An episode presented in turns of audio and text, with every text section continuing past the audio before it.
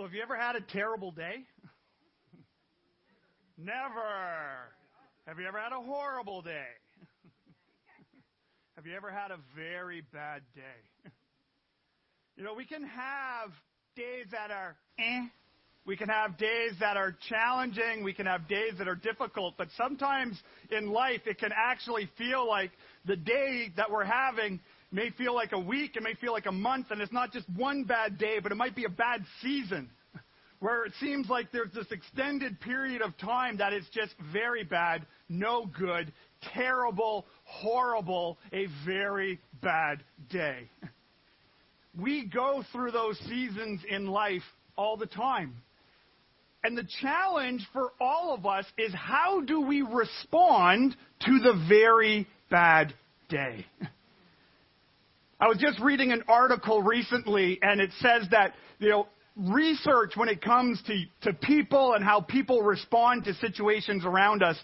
For years and years and years, people said personality is fixed, and basically, whatever kind of bad day that happens, you, you will always respond in the exact same kind of way.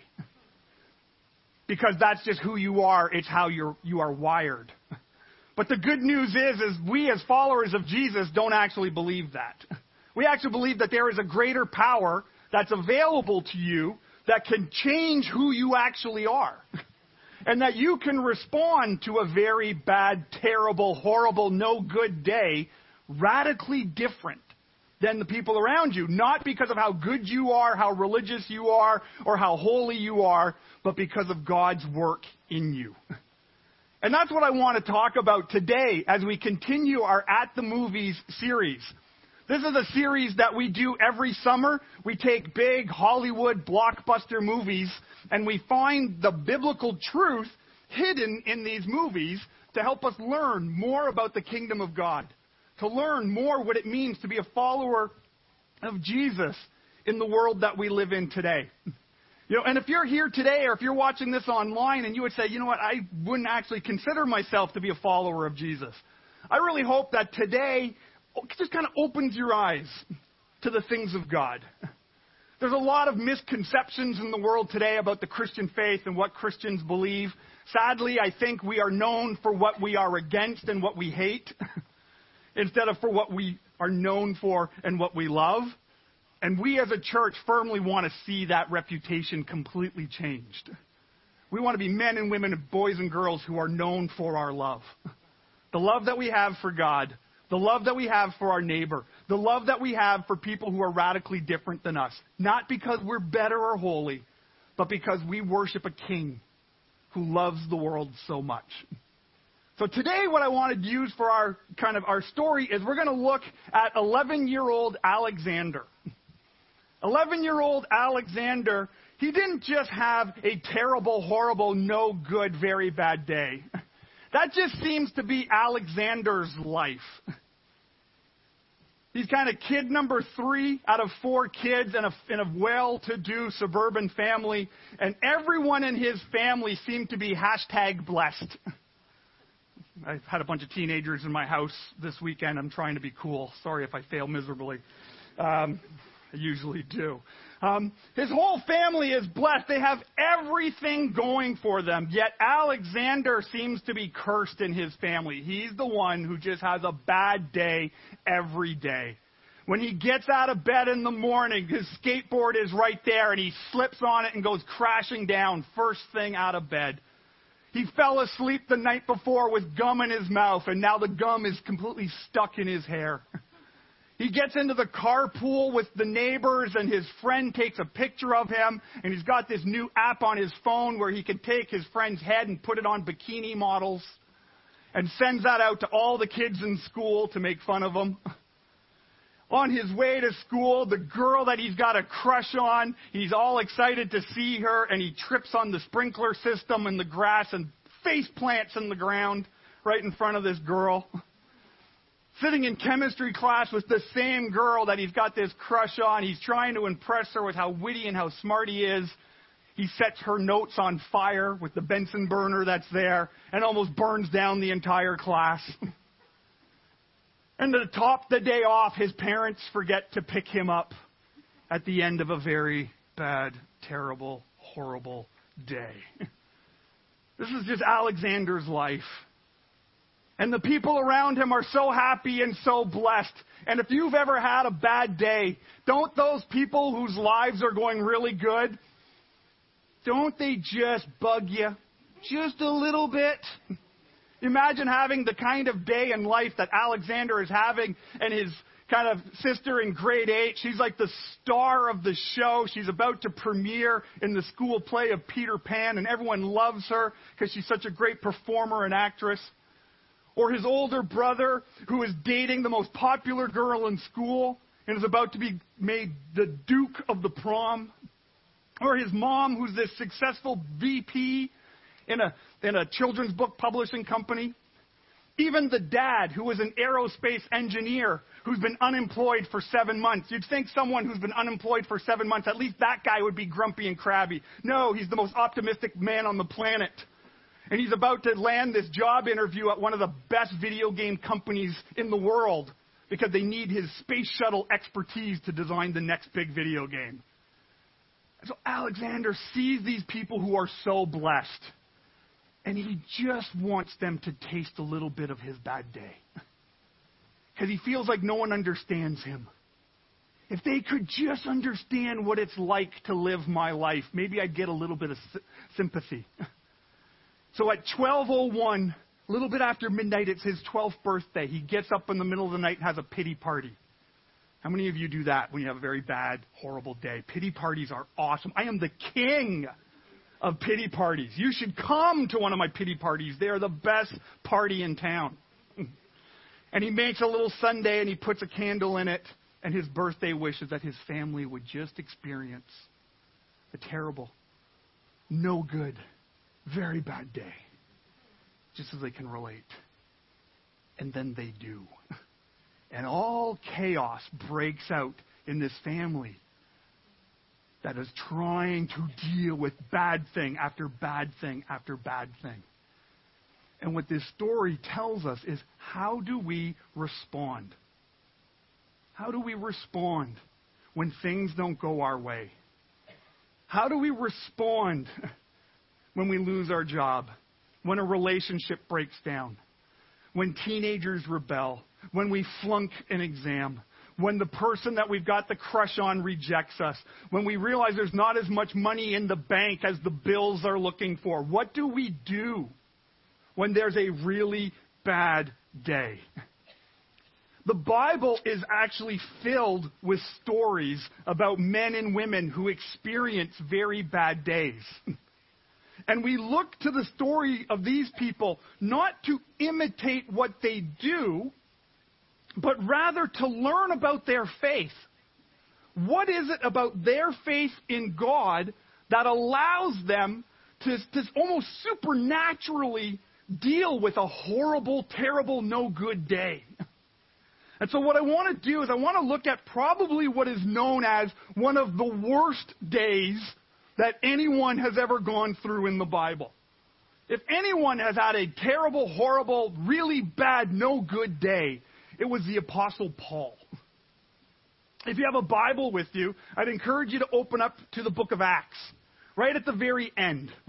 Acts chapter 27 and Acts chapter 28 is what I want us to look at today. If you download the church app, there's a button on there that says sermon outline. You can actually follow along that way, and it's a great way that you can take notes as well.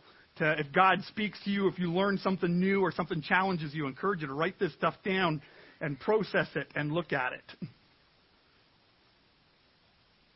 See, the Apostle Paul, if you're not familiar with the Bible, if you're not familiar with his story, the Apostle Paul was not always a follower of Jesus. The Apostle Paul was a Pharisee. What the Pharisees were, it was a group of men, it was a group of religious leaders in ancient Israel who were responsible for kind of the teaching of God's law, for keeping the people of Israel in check, to make sure that everyone was living this holy and righteous life. The Pharisees were the ultimate people when it came to knowing the Bible, knowing the commands of God, knowing the traditions of the elders, and they made sure everybody else was following it. Because it wasn't just good enough for them to be holy and righteous, but they better they made sure everybody else was doing their part as well. And Paul was kind of the Pharisee of Pharisees. He, he earned this birthright. His father was a Pharisee. He comes by this naturally.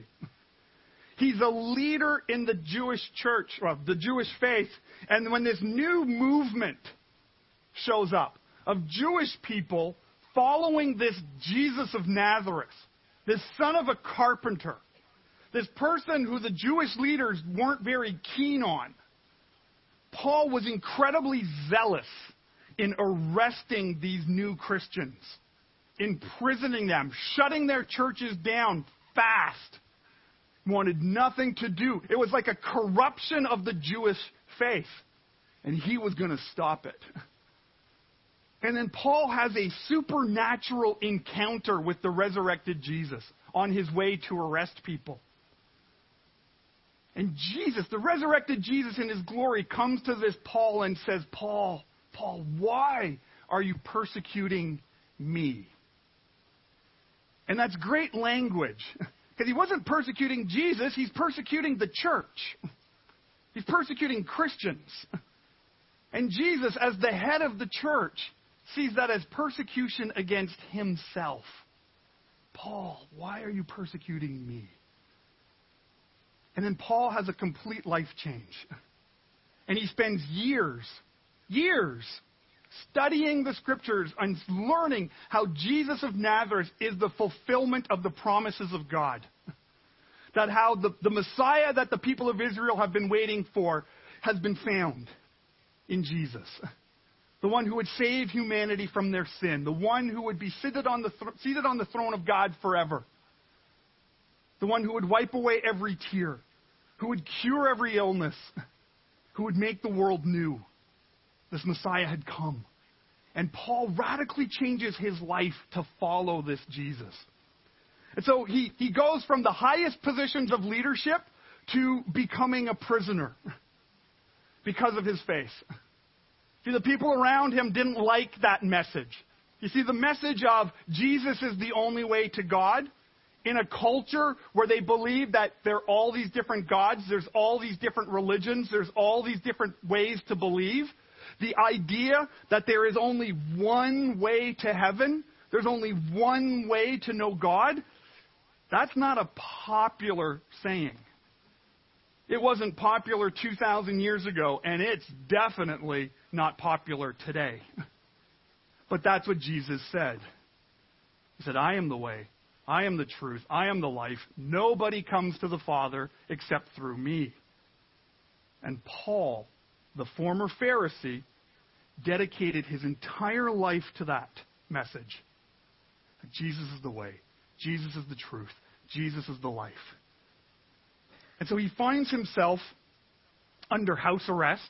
So he's arrested because of his faith. Everywhere that Paul goes, a crowd rises up who wants him dead, wants him arrested, wants him driven out of town. They're going to throw him in prison, but because Paul, yes, he's a Hebrew, but he's also a Roman citizen by birth.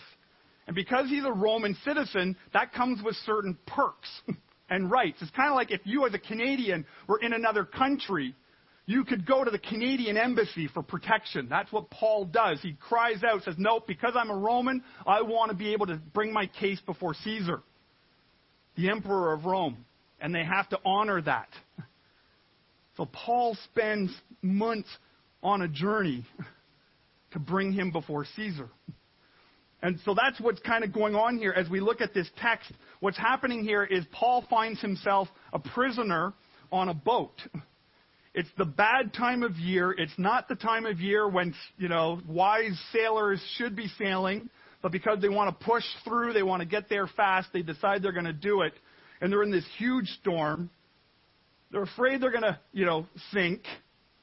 And then we see here, I'm going to read starting in Acts chapter 27, starting in verse 41.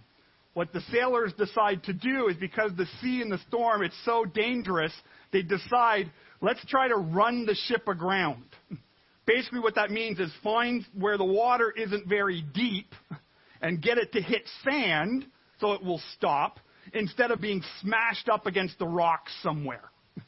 If you have the choice, which would you prefer on your very bad day? on a ship in a storm? Go for the sand. Maybe we'll survive that compared to surviving the rocks. right? And this is what we see goes on here, starting in verse 41. It says, So, but the ship uh, st- struck a sandbar and ran aground. The bow stuck fast and would not move, and the stern was broken to pieces by the pounding of the surf. Board first and get to land. Right? The rest were to get there on planks or on pieces of the ship. In this way, everyone reached land safely. Talk about a bad day. then chapter 28 continues. It says, Once safely on shore, know, we found out that the, the island was called Malta. And the islanders showed us unusual kindness. They built a fire and welcomed us, all because it was raining and cold. Okay, so this bad day, it's turning around. There's some hope. Some people are treating us nice, feeding us, making a warm fire. So Paul, he gathers a pile of brushwood, puts it on the fire, and a viper, driven out by the heat, fastened itself on his hand. On his hand. And when the islanders saw the snake hanging from his hand, well, they said to each other, This man must be a murderer. For though he escaped from the sea, justice has not allowed him to live. But Paul shook the snake off into the fire and suffered no ill effects. The people expected him to swell up suddenly and fall dead. But after waiting a long time and seeing nothing unusual happen to him, they changed their minds and said, He must be a god. you see, this day that Paul's having just kind of goes from being a prisoner to being in the cast of Gilligan's Island to being eaten by snakes. It just seems to get getting worse and worse and worse and worse. But what we see here in this text is Paul's response to his very, very bad day. You see, in our story with Alexander, when the family starts having this really, really bad day, you know, mom, who's a VP of a children's publishing company, they've got this new book that's coming out, and they're expecting this book to sell like hotcakes. And they've got celebrities that are going to be reading the book around the country to, for promotions and to really kind of jack up the sale of this book. And the book is to help young moms in the potty training years, to help your little one learn potty training. Right? And the name of the book is Who's Ready to Jump on the Potty? Well, throughout the entire book, what happened in there, in the mom's really bad day, is the J was turned into a D. Jump, take the J off, put the D. Who's ready to? on the potty. Every word and every mom who hears this has a complete meltdown. Like, oh my God, I can't believe you put that in a children's book. And this famous comedian who's known for his family values is reading this book online in front of millions of people. Her career is officially over. Dad shows up to his interview for this big, huge corporation. Dad's in his late 40s, and he walks in, and the senior VP looks like he's 22. And they're all playing foosball and ping pong ball and doing the thing and running around on rollerblades in the office. And they just look at him going, Yeah, you're way too old to work here. The older brother, who's so excited to be made the Duke of the prom, his girlfriend, the most popular girl in school, dumps him. His tuxedo was given to somebody else, and he's stuck wearing this baby blue 1970 tux to prom. And then he flunks his driver's test and almost kills everyone on the streets while trying to get his license. The sister on opening night gets the worst case of a summer cold and just starts knocking down NyQuil like it's water and literally brings the house down from having a little bit too much medication on stage. A bad day. What kind of bad day have you ever had? I can think of the bad days I've had. You know, and people say, oh, you're a pastor. What kind of bad days do you have? It doesn't matter if you're a pastor. It doesn't matter if you're a follower of Jesus. It doesn't matter if you're an atheist. We all have bad days. Because that's the way the world works. Jesus never promises us an escape from bad days. In fact, the teaching of Jesus says the exact opposite. Jesus said to his followers, In this world, you will have many troubles. There's no get out of bad day card available for the Christian. There is no get out of bad day card for the pastor. We all have them.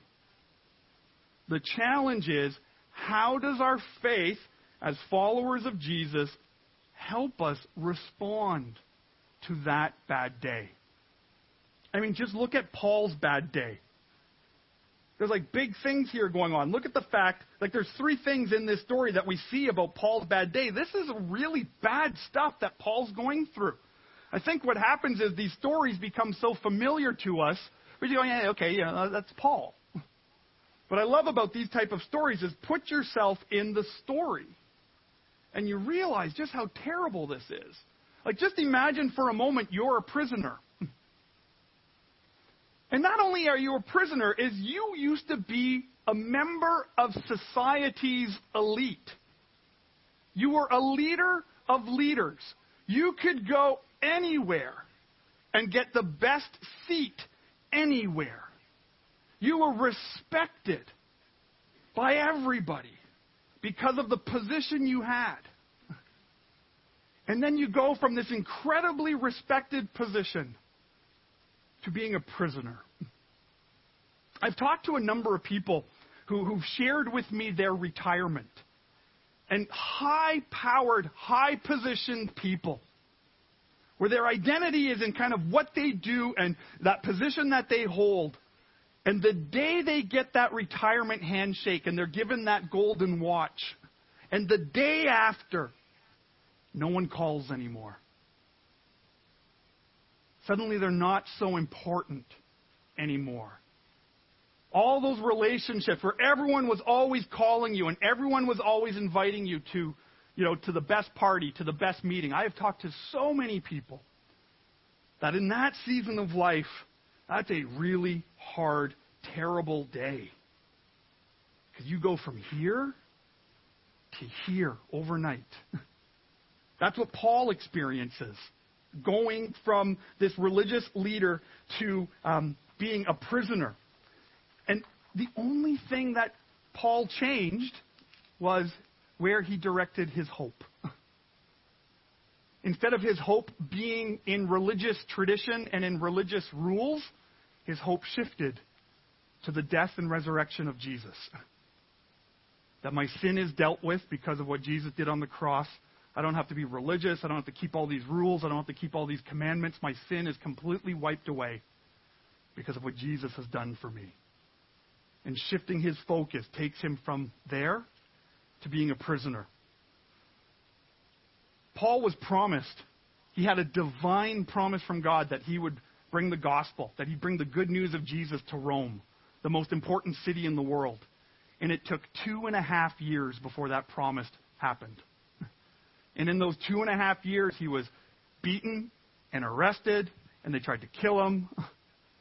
It was a hard season of life.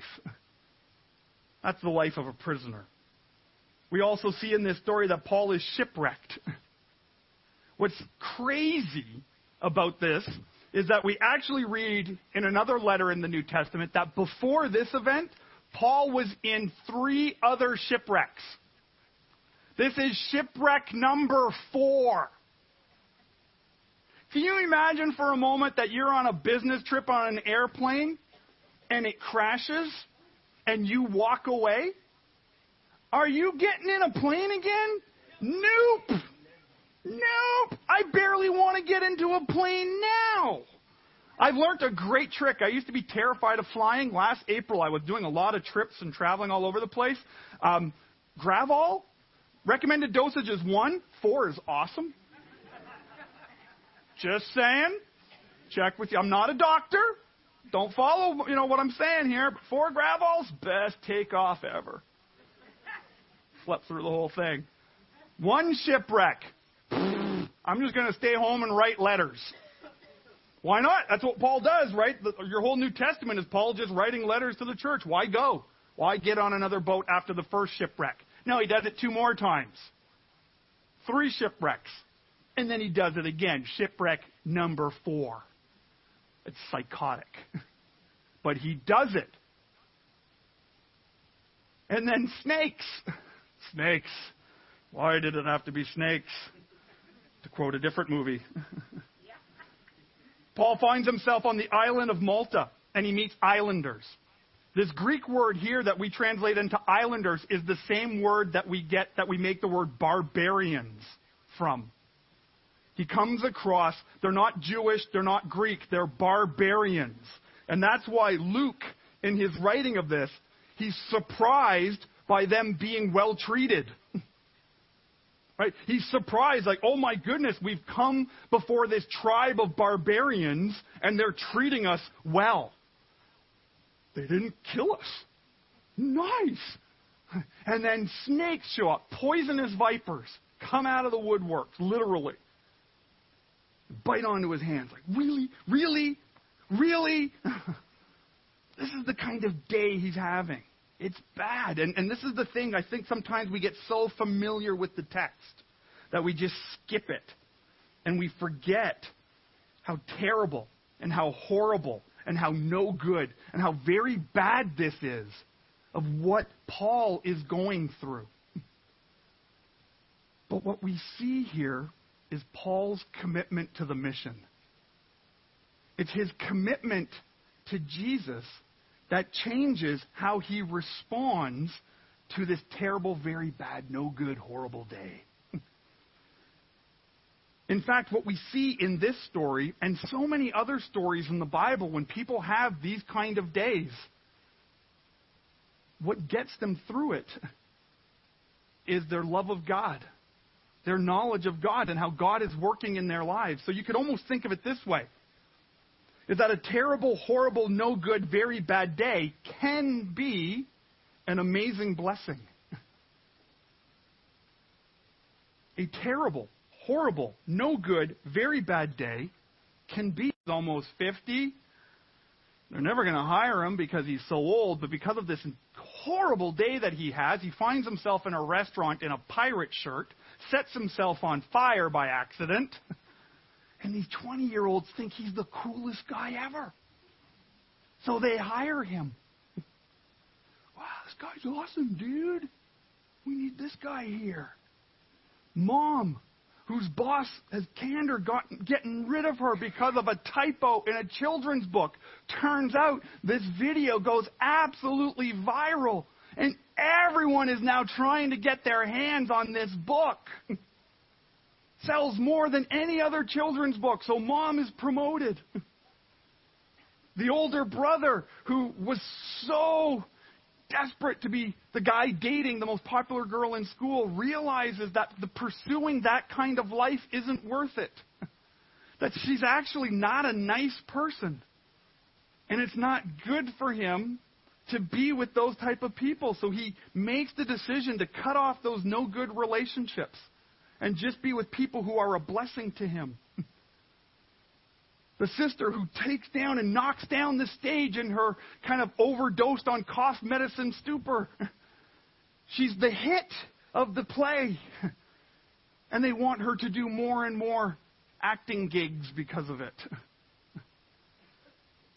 A terrible, horrible, very bad day can be an awesome blessing, depending on our hearts and how we respond to them. Right, so what does Paul do? What do we see in Paul's attitude? What do we see in Paul's heart? Well, it has to do with his relationship with Jesus. Right? If if your focus is on your plans, if your focus is on your comfort, if your focus is on your popularity, your money, whatever that might be, when that's the focus, when those things go off course, you're going to be miserable. The Bible says, fix your eyes on Jesus, the author and the perfecter of our faith. When we keep our eyes on Jesus as his followers, what happens around us, it's not easy. It's hard. It's difficult, sometimes very painful. But it can be an amazing blessing. Because Paul kept his eyes on Jesus, look at the blessings that he had. The first thing that we see is the blessing of, of his ministry. Like he gets to go to this island that he had no intention of going to and bringing the message of Jesus to people that it wasn't even on his radar to bring that message there. We read further on in Acts chapter 28 that the chief of these barbarians is sick and Paul goes there and brings healing to the chief of the barbarian. Bringing the message of Jesus to a group of people who would never have heard this good news. That's a huge blessing. I've met these people, and you've met these people who have had horrible days or horrible seasons of life. And because of what they've gone through in those bad days, they've had amazing ministry to bless people, to point people to Jesus, to show them the love of God, not because they're perfect, but because they're bruised, wounded people who keep their eyes on Jesus. And the ministry blessing of that. Somehow in the North American church, we've lost this idea. We think it's only perfect people can do ministry. if that's what we'd expect, I should not be doing ministry. It's broken people, wounded people who've seen victory, not in what we do, but victory in what Jesus has done through us, that have the best ministry in this world, that have a greater impact, who show people the love of God, who can connect with people that religious, perfect people could never connect with. So the ministry opportunities are huge and can be an awesome blessing. The second thing that we see about Paul in here is the companionship that we build. Right? Paul, we see in here, is never alone. I love the shift as we read this. It shifts to the kind of to the pronoun we. We. We. We.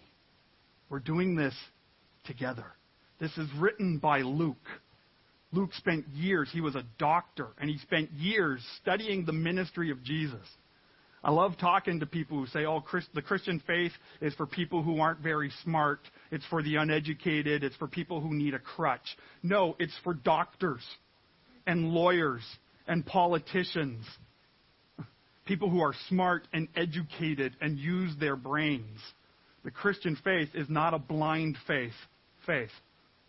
Christian faith, is not a blind faith. faith. Yeah, that's right, okay? we can use our brains, and it's a good thing. So Dr. Luke spends years studying about Jesus and writes his gospel, the Gospel of Luke, and the book of Acts. But he's not just some doctor who studied it and sitting in a library. He's in the boat with Paul. it's those relationships, those companionships that we build when life is tough. It's sometimes when life is tough, we find out who our friends really are. There's a lot of people who are willing to hang out with us when you're CEO. But when life is bad and hard, the people who show up there are truly the people who are important in our lives. So, how we build those relationships can be an amazing blessing. We can meet people and foster relationships that we never would have had without that terrible, horrible, no good, very bad day. And then finally, it's the destination. Paul's eyes are not fixed on the problem, they're fixed on the destination. Is God promised Paul that he would go to the most influential city in the world? God promised Paul that he would stand before kings and emperors and tell them about Jesus. And he never doubted it. He didn't doubt it as a prisoner. He didn't doubt it in four shipwrecks. He didn't doubt it while vipers were hanging from his fingers. He always had his sight on the destination. And God brought him there. God was faithful to his promise. And Paul was able to bring this incredible message of Jesus' love to the world. And that message brought to Rome radically changed human history. When Caesar, generations later, became a Christian, and made the Christian faith legal. Every road leading out of Rome that could touch the entire world. Suddenly we saw the gospel going everywhere. All because Paul knew the destination. So, what about us? What are you and I going to do with our terrible, horrible, no good, very bad day? We're going to sit at home in the dark, have a pity party. They're fun, don't get me wrong. But we need to knock them off. We need to blow out the candle, tie up our shoelaces, and keep our eyes on the prize. It's not about the pity party, about what we're going through, but about what God wants to do in us and through us. And it starts for all of us of knowing who Jesus is. Like I said at the very beginning of this message, science would tell us that you have a fixed attitude. And regardless of the day you have, your attitude will never change. Faith tells us something different. Faith tells us that you can have a new heart, that you can be made new, that you can become a completely different person. Not because you keep all these rules or you keep all these regulations, not even because you go to church, but because Jesus died for you. That this heart of stone that we have, because of our sin, our pride, our arrogance, whatever that might be, that that's, that heart of stone can be taken out of us and we can be given a heart of flesh, a heart of love and of mercy and of justice and of peace and of long suffering. We like to skip that one. long suffering. We can do that when we're made new. And we're made new very simply when we realize that Jesus died for us that Jesus paid a price that we couldn't pay. That God, because God is so holy, He's so perfect, He's so just, He's so loving, because God is so all of those things, sin just and God, they just can't mix. And for thousands of years, humanity has tried to create religion to make God happy. But none of us are good enough to make a religious tradition that will make God happy because we all sin. We all fall short of that glory of God. We all make mistakes. No one's perfect, but God is. And in his perfect love for you, sent Jesus to die for you, to pay a price you couldn't pay, so that you could be made new. And the Bible says if you want that heart for yourself, all you need to do is believe. Is to say, God, Thank you for sending Jesus. Thank you that he's willing to die for me. Today I give you my heart. Make me new. And if you do that, the Bible says you're new. You're a new person. Science says you can't change. I don't care what science says because I have seen more life change in my life, and I'm one of them. I was the nastiest, most prideful person you would have ever met in college. When I found out there were Christians near me in college, I mocked them. And I made sure they had a very terrible, no good day. And it was fun. And then God got a hold of my heart and realized, oh, you're not so perfect. You're not so holy. You're not so wonderful. But I love you. And I'm going to send you on a new destination. So, what do you want to do with your bad day? I hope you'll fix your eyes on Jesus. Change your attitude. That's what Alexander did. His family was so blessed. They had amazing blessing because of the worst day they've ever had. And I believe that for all of us. Doesn't take away the bad day. But the blessing is enormous when we put our trust in Jesus. Let's pray together. Heavenly Father, I just want to praise you and thank you that we can come to this place, that we can come here um, in our brokenness, we can come here with our bruises, and just be real before you, God, and real before one another, and be grateful of your love. Thank you, God, that you love us. Thank you, God, that even in the terrible, horrible, no good days, you are with us. You've not abandoned us in those days. You are right there with us in the boat. You're right there with us on the island. You're right there with us in prison. You're right there with us when the snakes come. And we can trust that. So, Father, I pray for all of us today, regardless of where we're at in our journey in this life. I pray that you would change our hearts a little bit more today. For those of us who have followed Jesus for a long time, I pray that you would change our hearts today. That we would leave here looking more like Jesus. That people wouldn't see a bunch of religious people, but people would see the heart of God. That they would see our love for you, God. That they would see our love for our neighbor. That they would see our love for this city, our love for this community, our love for the schools, our love for our politicians, our love. Let's knock off the hate and love. Father, I pray for maybe that person watching online or the person here who has given their heart to Jesus today. And I pray, God, you would bless them and bring them on an amazing journey as they follow you. Bring people into their lives who can guide them and love them on this journey. And Father, we pray this all the time as a church. We pray that you would do immeasurably more than we could ask or imagine through your power at work in your church. And we're grateful that we're seeing it happen. We don't need to pray for revival. There's a revival happening in this world already. We need you to just get on board with it. Help us, Lord, to do that.